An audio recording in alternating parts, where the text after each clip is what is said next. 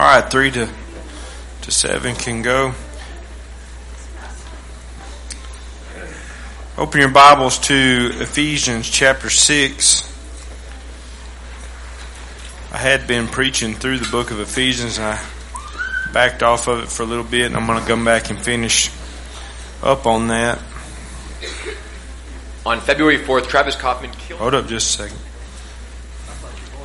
I did. I was like, what is that? I was wondering if I was the only one that was hearing that.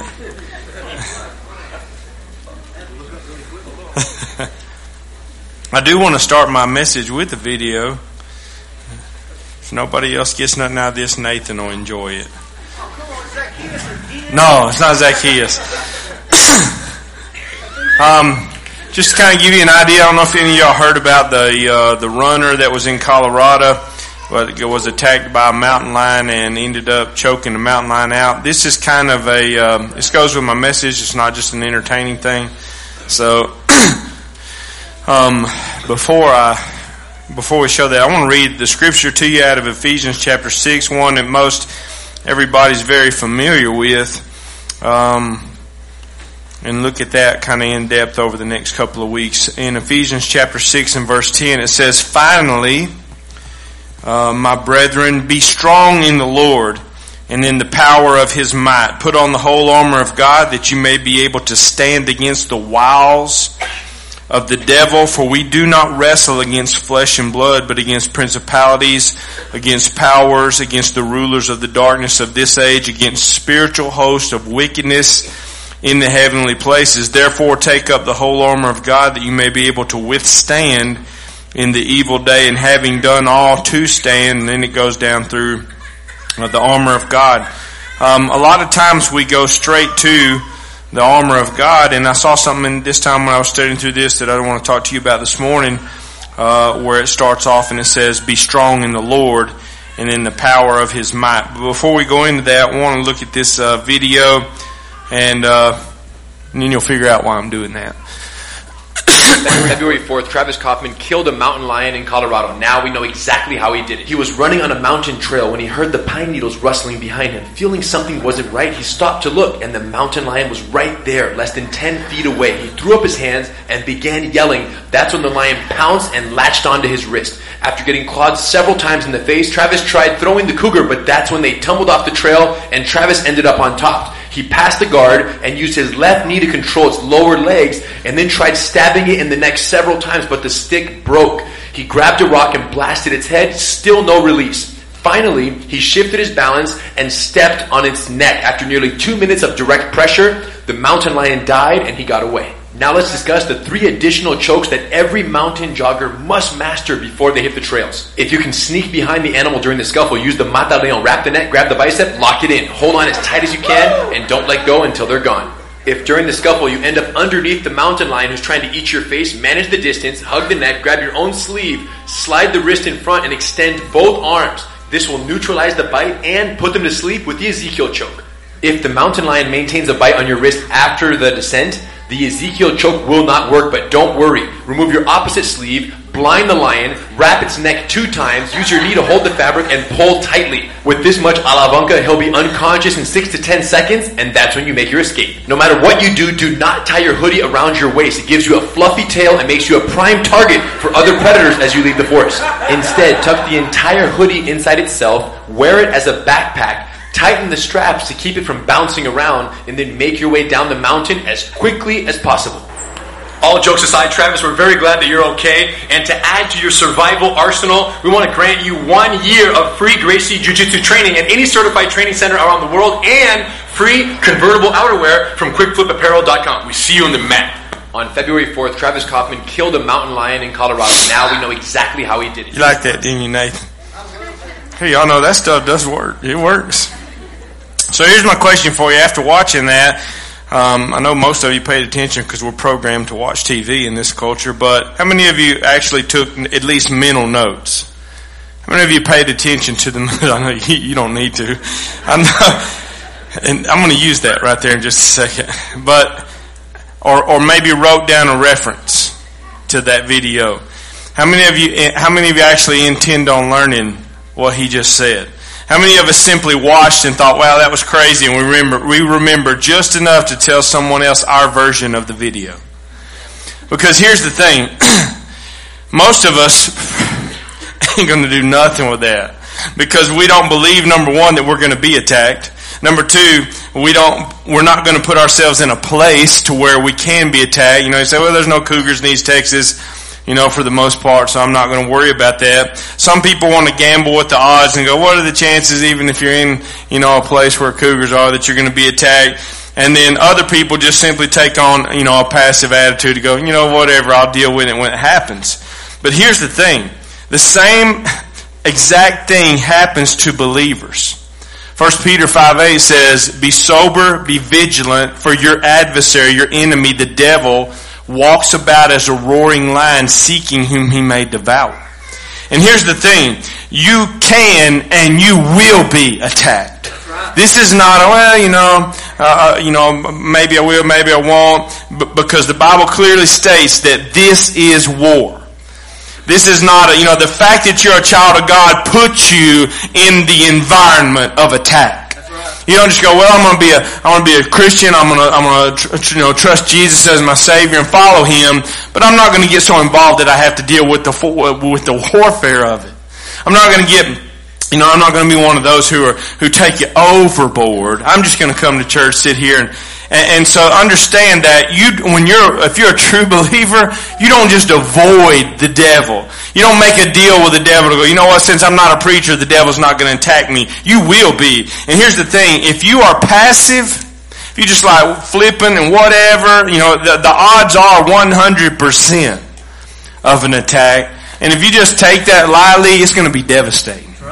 And I think that's where most people are in, in the churches today. Believers today uh, come to a place where we're just real passive. You know, or, or we minimize what true spiritual warfare is to the point to where we go, well, I know that I'm going to have some trouble and some trials and probably, you know, sometime I'll, you know, lose my job or financial stuff or, you know, I'll have a bad day and get a flat tire and that kind of stuff. And that's, that's what we make spiritual warfare out to be. The far opposite end of the scale is people, you know, demon hunters and, and that kind of stuff. Whereas I want to look at this, the biblical teaching of this and, and I want you to understand what it is because it, it can, you can have a great victory in life.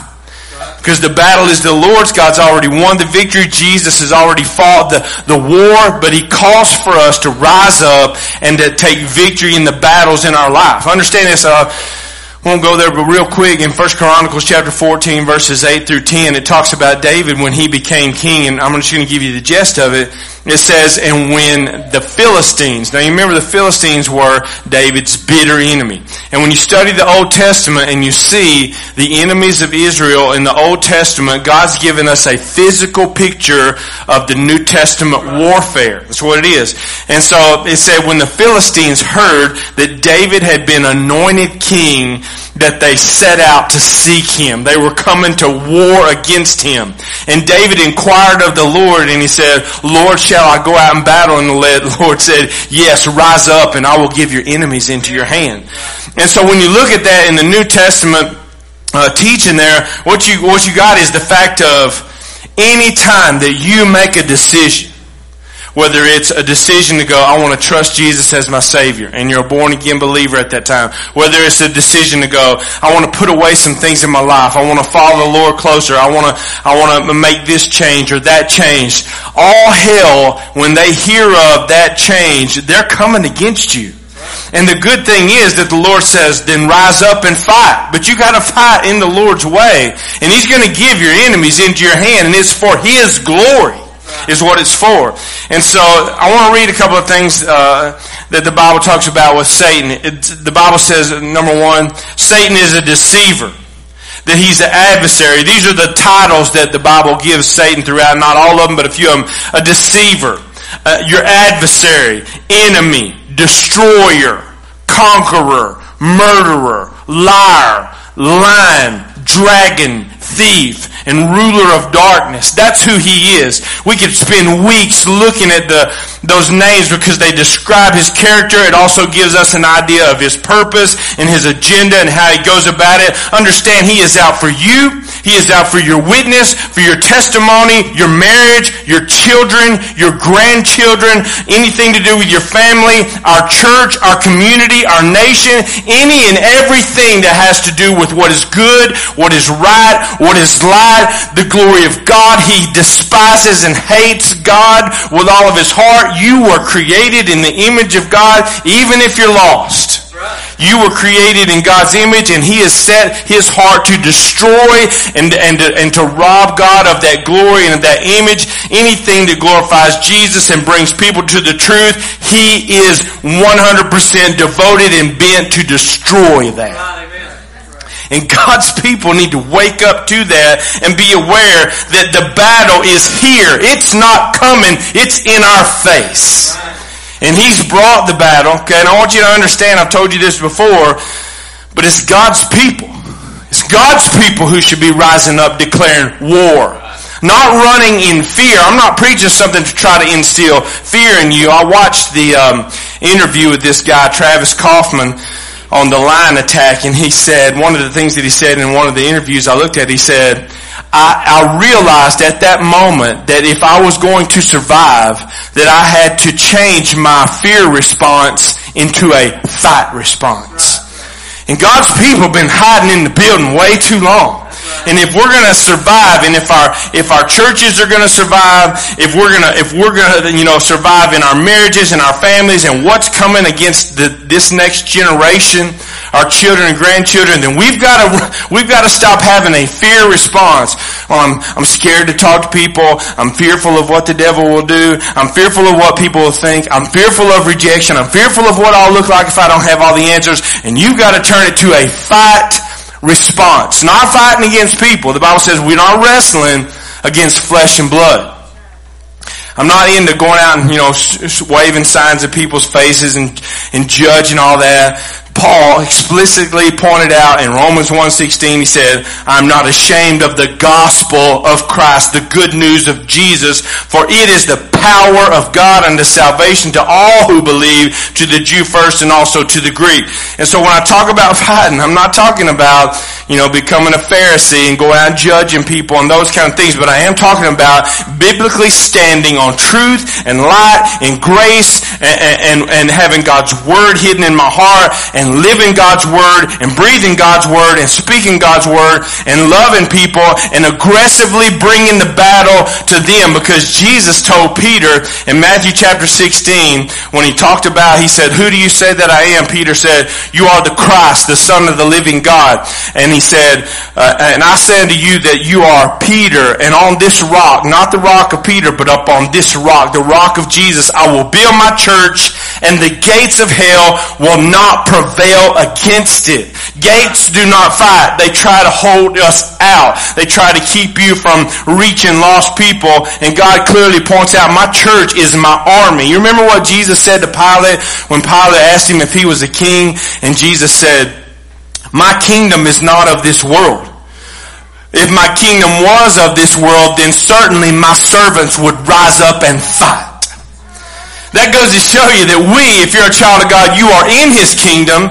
You are His servant. So there should be something in me that, that says, you know what? Not only is Christ under attack, and not only is this culture attacking, and not only is the Word of God attacking, but there should be something that provokes me to go, I'm going to rise up on behalf of my King, and I'm going to fight.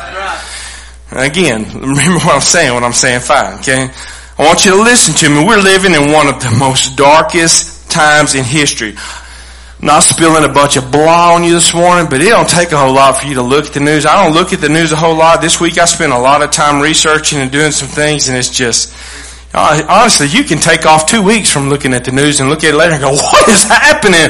The acceleration, the rate that, that darkness and wickedness is accelerating in this culture, in our nation, okay, is absolutely falling apart one person at a time one marriage at a time, one church at a time, one family at a time, one student at a time, one young person at a time. It has happened quickly and it is happening in open sight. And again, I'm not gonna, I don't want to give you a bunch of, you know, bad stuff, but I gotta give you some bad stuff to prepare you for the good stuff. If we're just gonna be real, I just want to be real with you this morning. And you, and you think about what's going on in our world. Um, me and Jeremy was talking about it yesterday. I don't, I don't know when the Lord's coming back, only He knows that. But when I look back just over the last 10 years, 10 years, I don't gotta go back to, you know, the 80s. I look at 10 years and go, what in the world is happening? with our culture, with the morals, with, with, with the attack on God's Word. When you look at just simply technology, morality, and you look at um, uh, a religion, Islam, all of them are, are coming to a pinnacle. Understand this. This is not a fear monger preaching, but Islam is coming like a freight train and there's no stopping it. You better wake up to that reality in this country. It's coming like a freight train. And at this rate, the way that God's people respond to that, there is absolutely no slowing it down. We were at the prison ministry. We're going to get an opportunity, I think, to go back this Friday. And one of the things that the um, the pastor there was telling me says uh, how many people come through each month there at just the gurney unit, and he talked about that like eighty percent of those people are professing Islam now. Uh, and you can look at the statistics yourself. I won't spend a lot of time on that this morning, but I think we need to, you know, kind of shake us up to go. Well, you know what? I, you know, I look at myself. I'm in my 40s. You know, 20 years, 30 years. You know, even to that, I, I'm thinking, whoo. But at this rate, I go, how can we continue? We can't. One of two things are going to happen. Either Christ is going to come back or you're going to see Christian genocide in the United States of America and not too long ahead. Right. I'm talking about my grandbabies right. and your grandbabies and your children. That if we so flippantly set aside and do nothing and we hope that the pastor, you know, runs the war for us, I, am not at home with you. And if I was, probably wouldn't help a whole lot. But I'm not at your house. I'm not training your kids. I'm not raising them up. I'm not preparing them. I'm not the one who's hiding God's word in their heart. I'm not the one who's influencing them mostly. You are. You were given those kids. You were given those grandkids. We as a church are given this opportunity in our community to rise up and to fight the fight that God's called us to fight. The Word of God says, fight a good fight. And I'll give you something else, and I'm not, I'm not got things I'm harping on, but just in reality, homosexuality and perversion are so rampant and blatant in this country right now. Don't you don't go well? That's off in Hollywood and, and, and Dallas. No, that's in Palestine, Elkhart, Pert, Texas. You don't go anywhere without being subjected to that. And I know that people say, well, that's, that's the same. It's not the same. It's not the same at all. Because when you study God's Word and you look at Romans chapter 1, you study it for yourself and you see what conclusion you come to.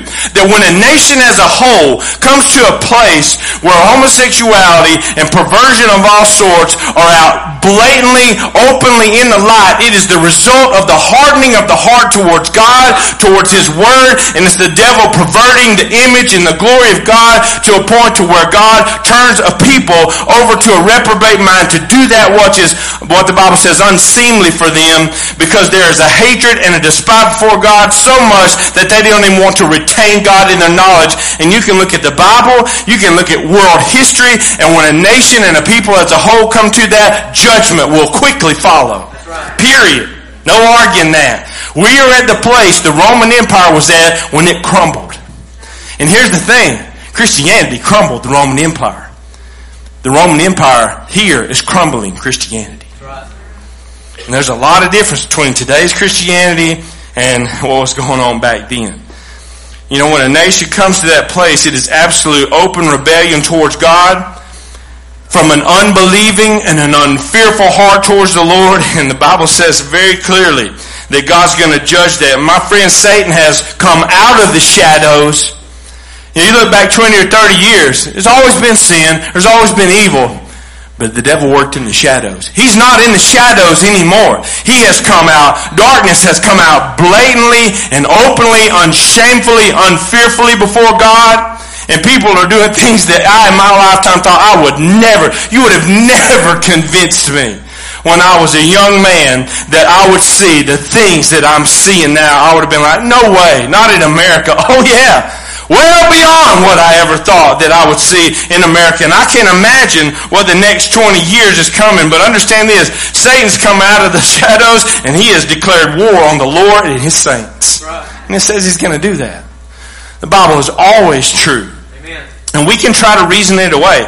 And I know some of you are trying to swallow your stomach this morning when you look at the truth. And I hope that, that this is a wake up call for us because it's a wake up call for me.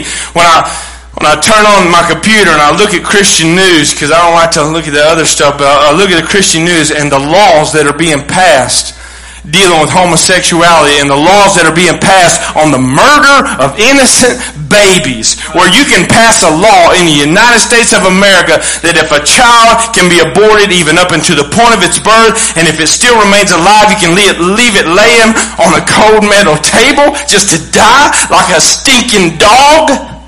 We ain't warped. That's not spiritual warfare. And the devil's not trying to hide anymore. It's just open and it's blatant. And the Bible says in Isaiah, woe unto them who call evil good and good evil. And that's where we are. When you look at, you know, I'll get into it later, but when you look at what the Bible refers to in this chapter of Ephesians chapter 6 where it says, He is the prince of the power of the air. You know, the airwaves is what controls this country. TV airwaves, radio airwaves, internet, all those things. And I think Satan is in control of those things and, and, just molding the thought process of our youth. It's molding the process of older people. We're diving into social media and listening to everything that is feeding us. And the most least read, studied, sought after thing is the most greatest and the powerful freeing truth that you could ever have. And that's the Word of God. When you look at your own life and you go, how does my seeking after God, the study of God's Word, the desire for truth, me making the stand upon the Word of God, not out of some hard-headed traditional religion. I think we've had enough of that. I think we've had enough in the church of people's opinions and they're, and they're getting angry because of ignorance of God's word, speaking out what they think and ready to divide over it rather than simply speaking the truth of God's word in grace and love and going, you do what you want to do with that, but this is truth and I believe it. And if you compare the time you spend with the two, I would be willing to bet for most people the scales are not even close. And the question is, do we really take this serious? Wow. So when you look at this, and the reality of spiritual warfare becomes truth in your life, because here's the thing, there's people all over this crowd that was standing a test to go, at one point in time in my life, and I'm one of them, I was very passive about this.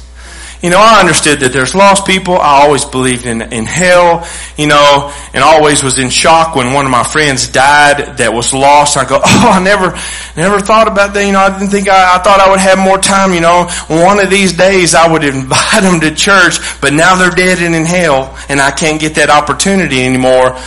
Oh well, maybe next time. Y'all with me? I'm the only one here and I was very passive and flippant about it until it got real personal and up close in my life. And I went through some things that was beyond a flat tire or a financial crisis to where it almost destroyed me, my family, other people. And it's been multiple times to where I think the Lord's like, all right, you know, if you're going to get way out there, you know, all of a sudden you just get a little taste of it, and I've just got a little taste. It doesn't even scratch the surface of what some people have been attacked and what we open ourselves to. And I beg parents this morning, especially parents of little kids, please understand, He's hunting your kids. He is hunting your kids and He wants to do any and everything to do. And you, not your child, okay, if you're here and you get offended this, please be offended. If you are a moron that says, well, I just let little Johnny make his own decisions. You're blatantly contradictory to the Word of God. It's blasphemy, and God's going to judge you as a parent. God put those kids, it is a gift from God to put them in your life and you should raise them up in the admonition of the Lord. Teach God's word to them because it is the most number one important thing because if little Johnny grows up and plays in the NBA and becomes the world's greatest slaughter and the president of the United States and dies and goes to hell, it's no different than a pauper who lives behind Walmart in the woods. You understand what I'm saying? And God's called us. That's part of being a Christian. That's one of the main parts, if you ask me. It's not about going to church. It's about the reality of eternity. Now how do you respond and prepare for battle? When you look at this scripture, and I'm, you know, stay with me. I'm not going to be real long this morning. If you need to go, you can go. But I, I want, I got a lot of things, but I'm just going to give you one this morning. Okay. it says in verse ten. And when he says finally, he's going back to, you know, Ephesians, we talked about all the goodness of God, all that you have in, in chapter one that Jesus has accomplished for you all that He's done for you. You look at all the goodness, like Jeremy said, thank God. So we got so much that we can thank the Lord for. Everything because of what Jesus has done, okay? That He's done for us. And He says, finally, and because of all of this, I've given you all this information, but I want you to come to one truth, that you're in a warfare. There's, Paul understood a battle. And he said, my brethren, be strong in the Lord. Don't just skip over that. Think about it. Be strong in the Lord in the power of his might. He says that before he says put on the armor. Why? Armor is no good when worn by a weakling. Do you understand? You take a 90 pound average woman, you put all the armor you want to on her, and I'm going to beat her like a dog. Right. Just be honest. Don't test me on that. No, I'm just kidding. if you want to test that, we'll just go. yeah. You know what I'm saying? because there's no comparison. You understand that? The armor is no good unless there's strength underneath it. And we can do all of this Bible reading and church going and, and even, you know, praying and all the, all the process of it. But if you on your inner man are not strong in the Lord, and get this, the Lord strong in you. That inner person, you can have all the knowledge of God's Word. It's no different. I could sit there and watch that video, and I do, I do love watching the jujitsu. I've never even done it. I come messed around with Nathan one day, he handed it to me, and I said, this is not for me. And so I'm too old, you know.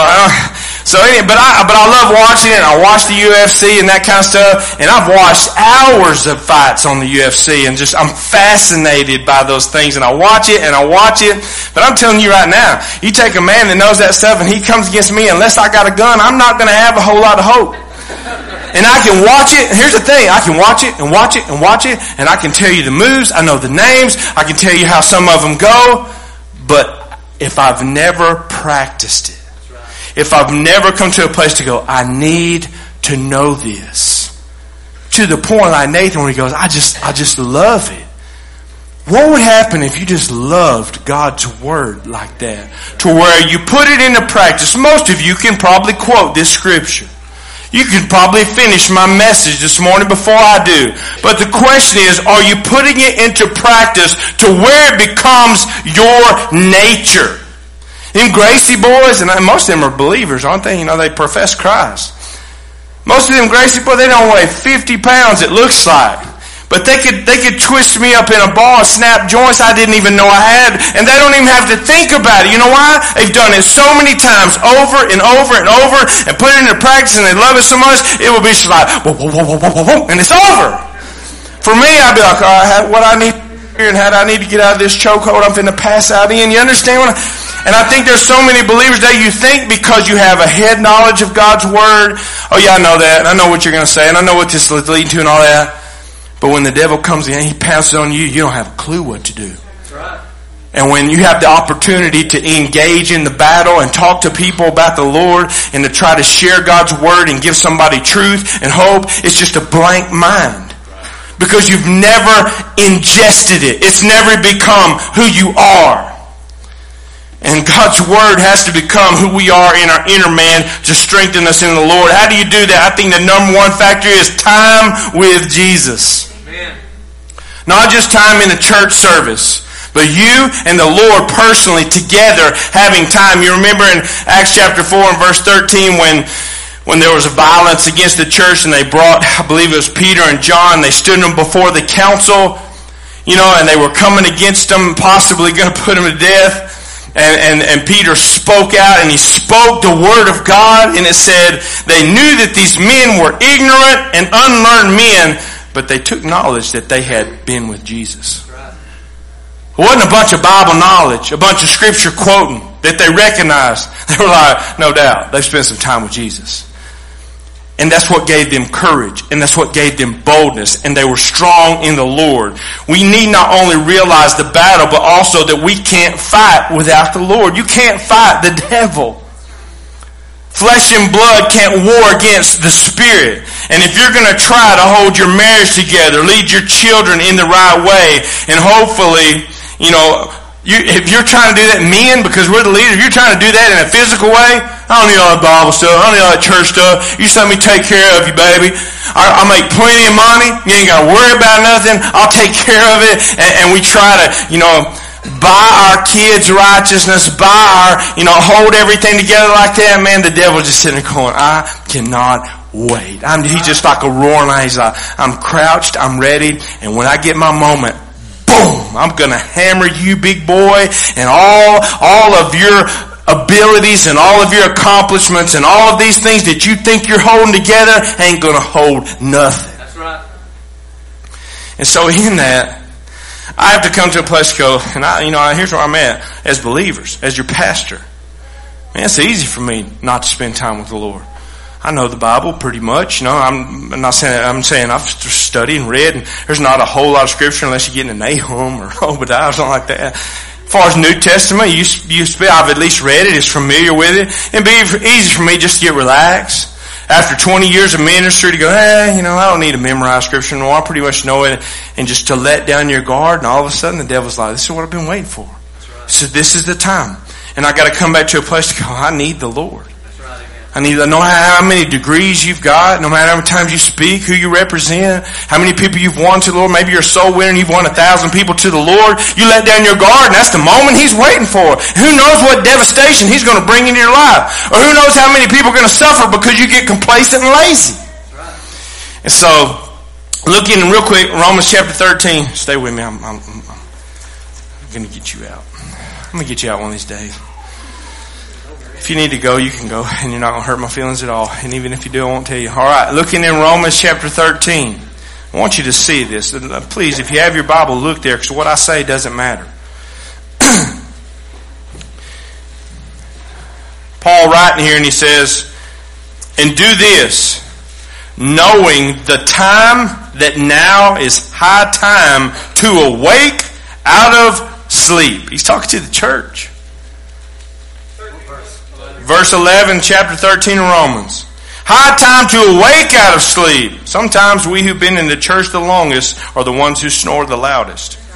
For now our salvation is nearer than when we first believed. You say, what does that mean? It's not talking about hope I'm saved. It means that God's accomplishing that and your absolute total finishing process of your salvation is closer now than when you believe. The time that you're going to see Jesus, the time where you're fully redeemed, you're a whole lot closer to it now than you was even a day ago, two years ago, 20 years ago. And that tells us the closer that we get, it's not time to put it in relax.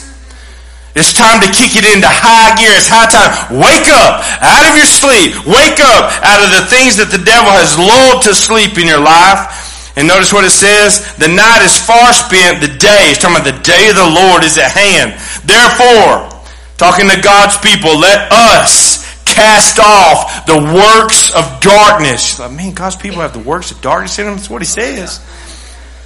And let us put on the armor of light. When I talk about time with Jesus, I really, just real quick, when I was studying this week, I got hung up on being strong in the Lord. You know, you can read the Bible and you can you can get the verbiage of it, I guess, the Christianese.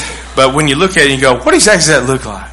What does it mean? How do I go about? What is the process of me becoming strong in the Lord and, and spending time with Jesus? You know, you battle darkness with light. The Bible calls us the children of light. We are the light of the world.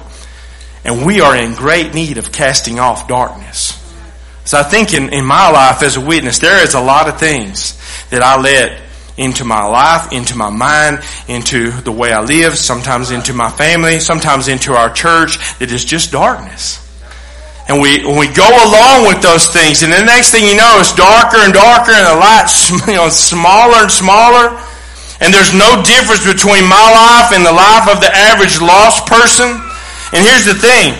We've seen the outpouring of darkness. What we need to do is we need to cast off the works of darkness in my life so that God can fill us with His life and there be an outpouring of light.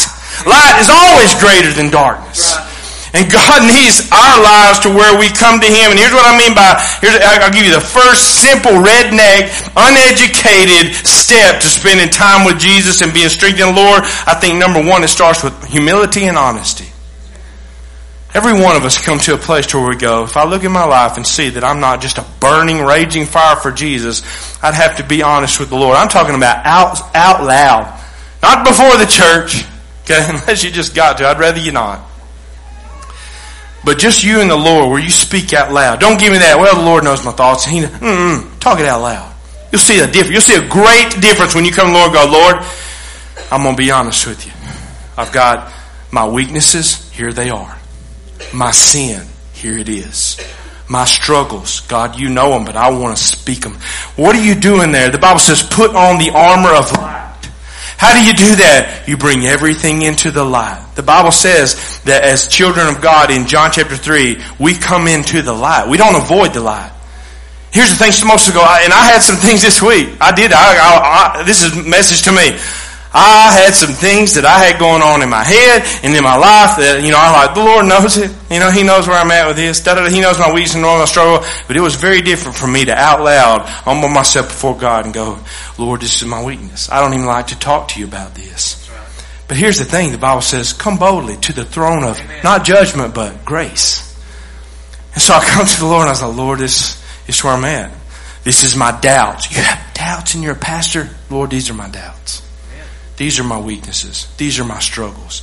So what good does that do? Because all of a sudden you're taking what you're warring with, you're taking the darkness and the wickedness in your heart, just like mine, that Satan's trying to squanch, if that's a word, the light. He's trying to squeeze it out, cover it up in you and you're like, I don't want this, Lord. Here's the thing. We just sang the song. He knows Psalm 139. When you lay down, when you rise up, there's no place you hide. The Lord loves you enough to pursue you wherever you go. He's like, I know you. I know your weaknesses. I know your sins. I know your strengths. Bring them to me. That's why he went to the cross. That's why he offers grace because he's our only hope and our only strength. And when we come honestly and openly before the Lord, something happens. That's, that's putting off darkness. That's casting off the work of darkness to go, God, this is where I'm at. I don't know. I've tried to fix it. I've tried to break the habit. I've tried to stop this. I've tried to change it. And it's still here, Lord. I want to bring it to you. I want to humble myself to go, God, I can't. This is where I'm at. Even in not just sin, but even to go, Lord, my weakness is, you know, I can't stand standing up in front of all those people and, and, and every week trying to bring something that's going to hold their attention and blah, blah. I'm just anxious over it and da, da, da. And I know that I should, after this long a period, be very comfortable, but I'm not God and I'm ready to quit and this is my weakness, Lord. Like, I'm good with that. I'm okay with that. So is that where you're at? That's where I was. Now let me give you another verse. You, can turn if you want to. 2 Corinthians chapter 12. Most of you know this scripture, but I want you to listen to it. I'm going to read it to you. 2 Corinthians chapter 12 verse 9 and 10 says this. Remember Paul prayed, he had this thorn, a weakness in the flesh, and he prayed that God would take it away. God didn't take it away, but here was the Lord's response to him.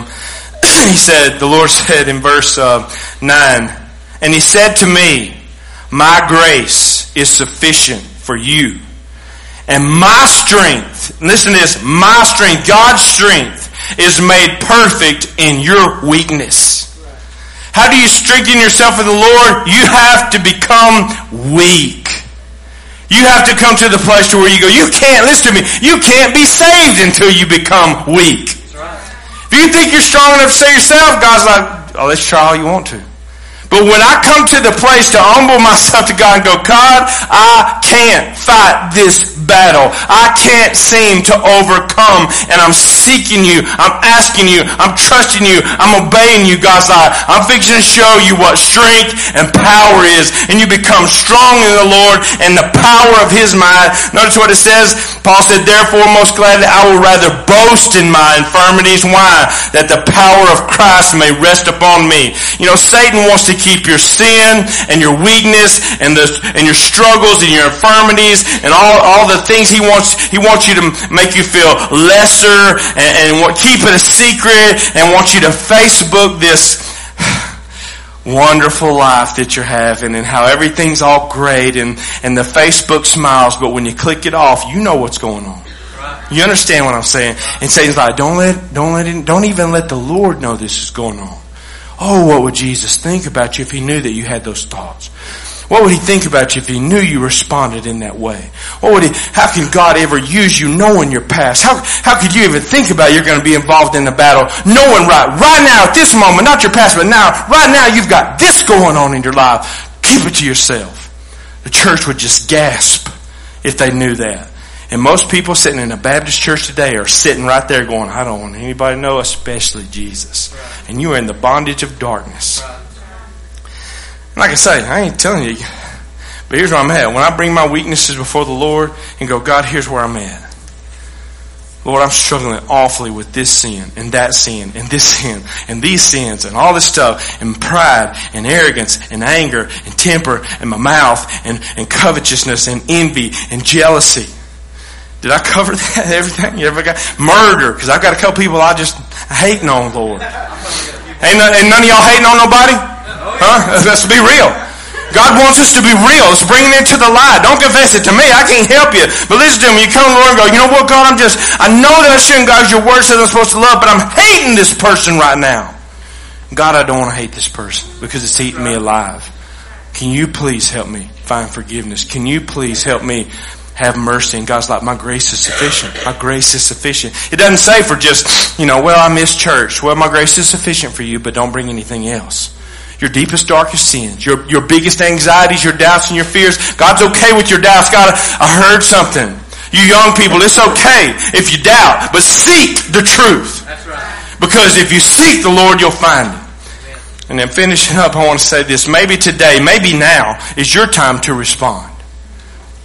When you begin to look at this for what it is, to become honest before the Lord and make your appeal you come honest to the Lord. You know what? You made your confession. Now make your appeal. What are you appealing for? Don't appeal for, oh God, help, help me to do better. Lord, be patient with me when I get it in order. Mm-mm, God, I'm appealing for mercy and grace. I'm appealing for your power, for your strength, for you to fight this battle. I'm appealing for your direction, for your discernment, for your wisdom, God. I'm appealing. I just want to find myself surrendered to you. You know, isn't that what the cross is for? The cross cries out, come to me. Jesus said, come to me, all of you who labor and are heavy laden. Come to me. Any man could come. He invites any woman, man, and child to come. Bring every, you're not going to bring anything that the, that Jesus at the cross goes, oh, can't do that. I, that's too big for me. Oh, that's too dark. That's too wicked. That's too much doubt. He's like, you bring it. You bring it before me. You lay it down. You surrender and you see what I can do with your life. That's what the message and the good news of the gospel is. And so I challenge you this morning, maybe, I don't care what yesterday brought. But when you come to the reality, maybe you're the complacent Christian who isn't doing anything. Maybe you're the dad who never, you've never prayed with your children. You've never read the scripture. You don't live like Jesus in front of your wife and kids. Maybe you're the wife who, who's not yielded to your husband's leadership and you're always bringing him down and you're, and you're more concerned about the bills than you are the spiritual reality of the home. Alright, let's be honest. Now that we're honest, what are we gonna do? We're going to surrender to God's calling and purpose in our life, to offer ourselves, as the Bible says, as a living sacrifice to the Lord. Man, I challenge you this morning to humble yourself. I'm not challenging you, you know, if you want to come up here, that's great. But you humble yourself right where you are too. That's right. Humble yourself before the Lord. Bring your sins. Bring your falls, your failures, your excuses.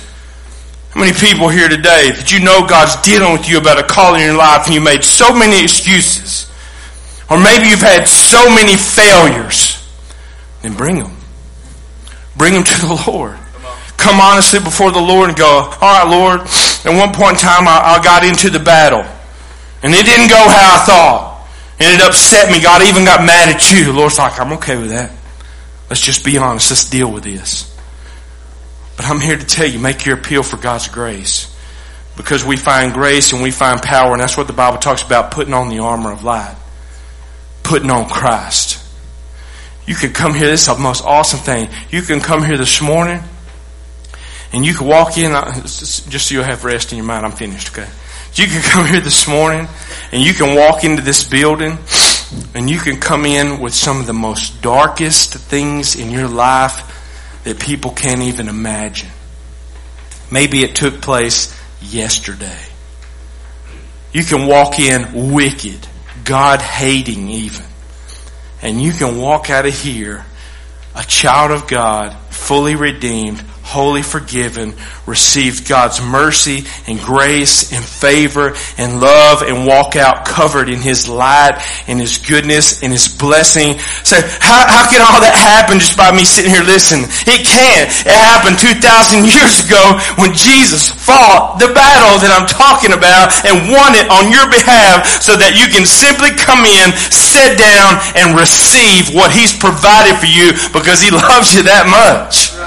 The question is, will you leave wearing something different than you walked in carrying? Man, unload it this morning. Will you stand with your head bowed and your eyes closed and let's have a word of prayer?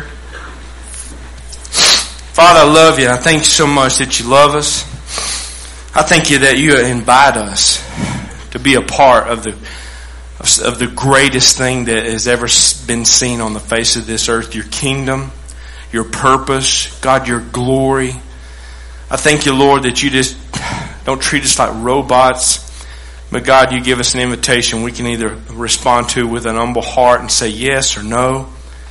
God, you can use us in ways that we can't even imagine to bring hope, to be a part of somebody's eternal salvation, to see families and marriages restored, to see people whose lives like mine were going down the a road of destruction and to turn it around by your grace and by your power to give somebody hope and a new life, to redeem us, God. We could go on and on of your goodness and your glory. Let us not belittle the power of the blood of Jesus and magnify darkness and sin. God, there is no sin.